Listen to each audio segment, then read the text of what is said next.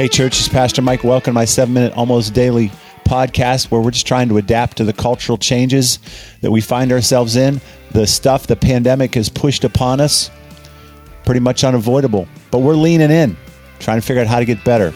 We call it Rechurch.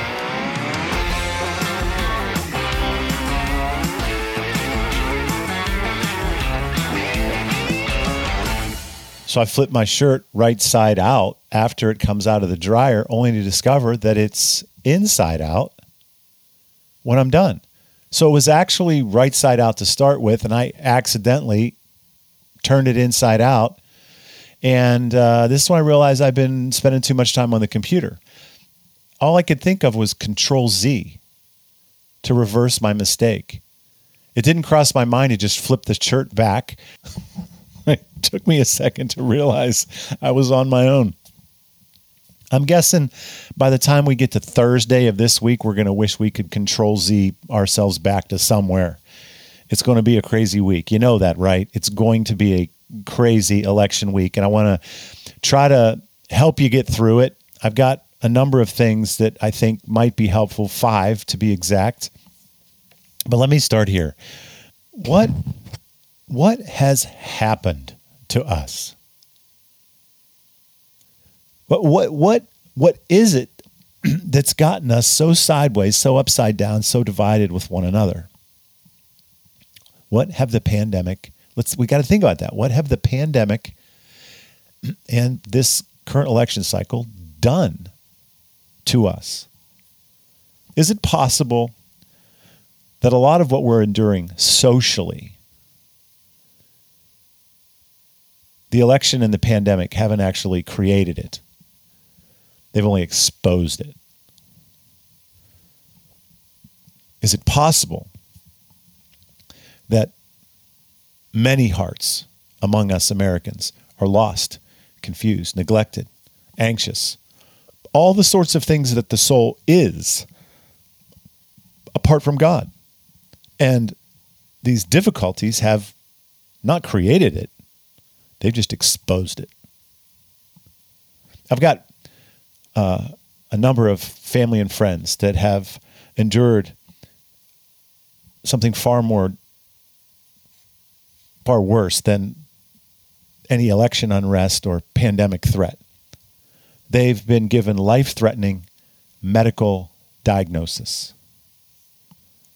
And all three, the ones that I'm thinking of in particular, are followers of Jesus, that they're adopted children of God who trust the sovereignty of their Father in heaven.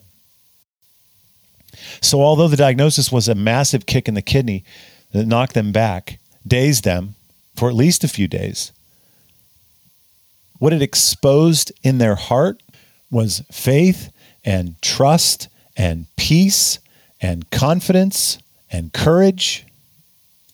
They've experienced all the emotions that you would expect them to face in the midst of trial like that. But for each one of them, there's something in their soul that is almost palpably real. And it's been exposed by the devastating news that they've gotten, the devastating reality of their life. And what's there at the core was and is peace and grace. True grace and true peace. Some of the most devastating news you could possibly get comes upon them and doesn't create this unescapable confusion and and depression and um, you know, get, get uh, a, a sense of giving up. No, there's something deeply there that that God has blessed them with. You either have that or you don't. You've either received it from God, from God or you haven't. And only time and, in many cases, catastrophe will prove whether it's there or not.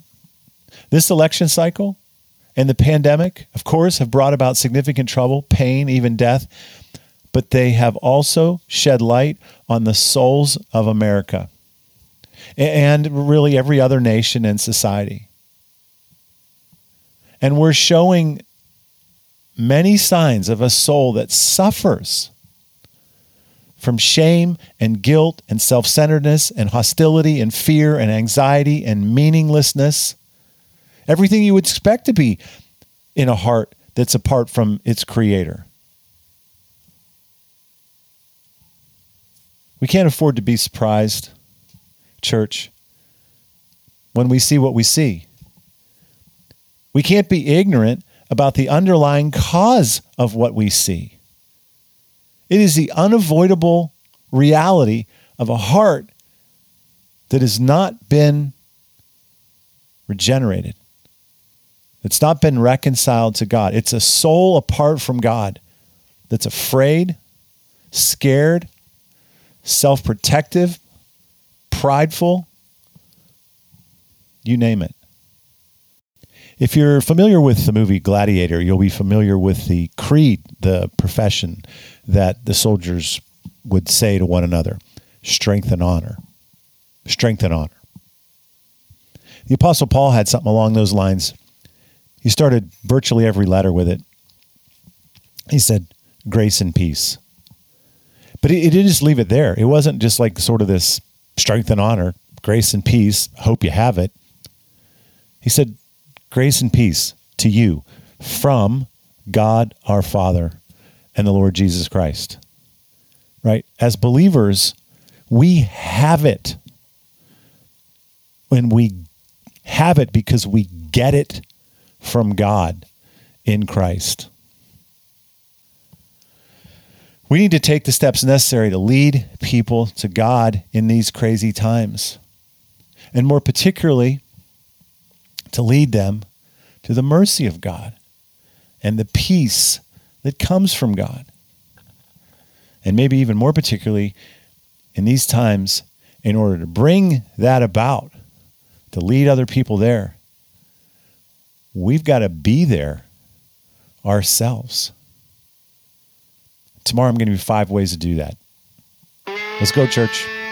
We got work to do.